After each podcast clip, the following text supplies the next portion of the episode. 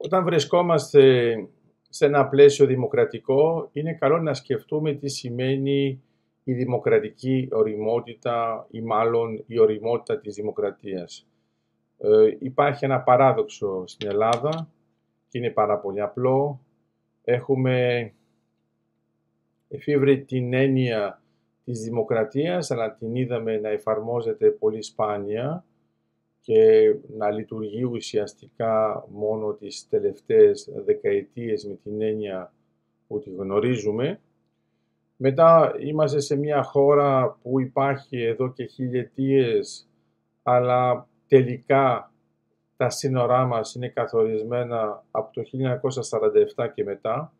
Άρα έχουμε, αν θέλετε, αυτό το παράδοξο, δηλαδή υπάρχουμε με ένα δημοκρατικό τρόπο εδώ και αιώνες, αλλά θεσμικά είμαστε πολύ πρόσφατοι. Και αυτό όταν το συγκρίνουμε σε επίπεδο κομμάτων με άλλες χώρες, όπως μπορεί να είναι ακόμα και η Αγγλία, η Αμερική, βλέπουμε ότι τα κόμματα εκεί είναι ήδη αιωνόβια.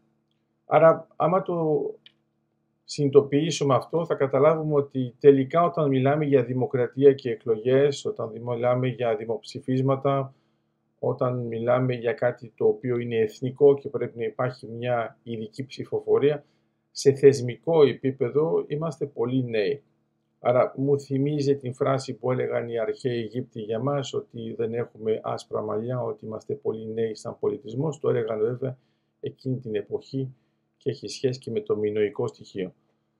Το πρόβλημά μας ποιο είναι? Είναι ότι έχουμε την εντύπωση ότι λειτουργούμε σε αυτό το πλαίσιο, κάνοντας μια προβολή η οποία δεν υπάρχει επί της ουσίας στο παρελθόν, ότι ήμασταν πάντοτε με αυτήν τη λειτουργία και αυτήν την οργάνωση. Αυτό δεν ισχύει. Είναι πολύ νέα τα δεδομένα και αυτό οφείλεται βέβαια και στην περίοδο της τουρκοκρατίας που δεν μας επέτρεψε να συνεχίσουμε αυτό που είχε καταφέρει να κάνει το Βυζάντιο.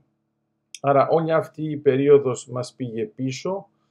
Σίγουρα έχουμε μεταμοντέρνους που θα μας πούν ότι ήταν μια φιλελεύθερη περίοδος και ήμασταν εντελώς ελεύθεροι να κάνουμε ό,τι θέλουμε, αλλά ξέρουμε και η ιστορία και είναι πολύ δύσκολο να μας πείσουν ακόμα και μέσα από το πλαίσιο της προπαγάνδας.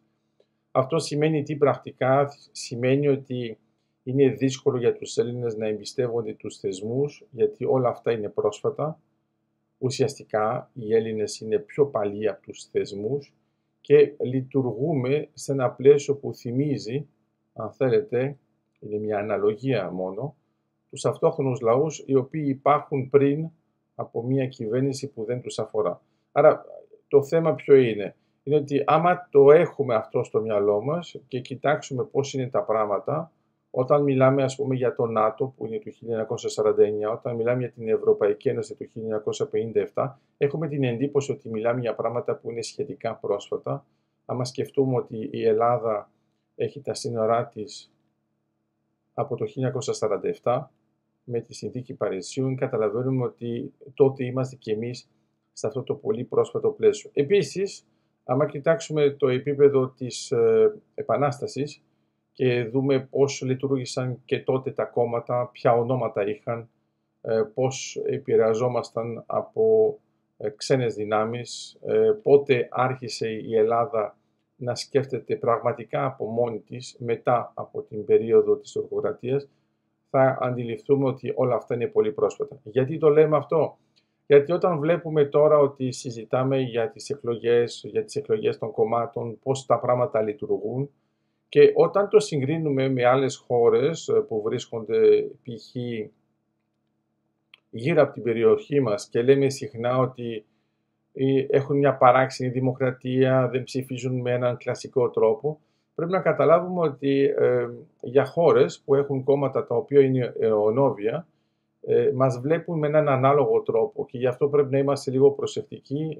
Με ποια έννοια?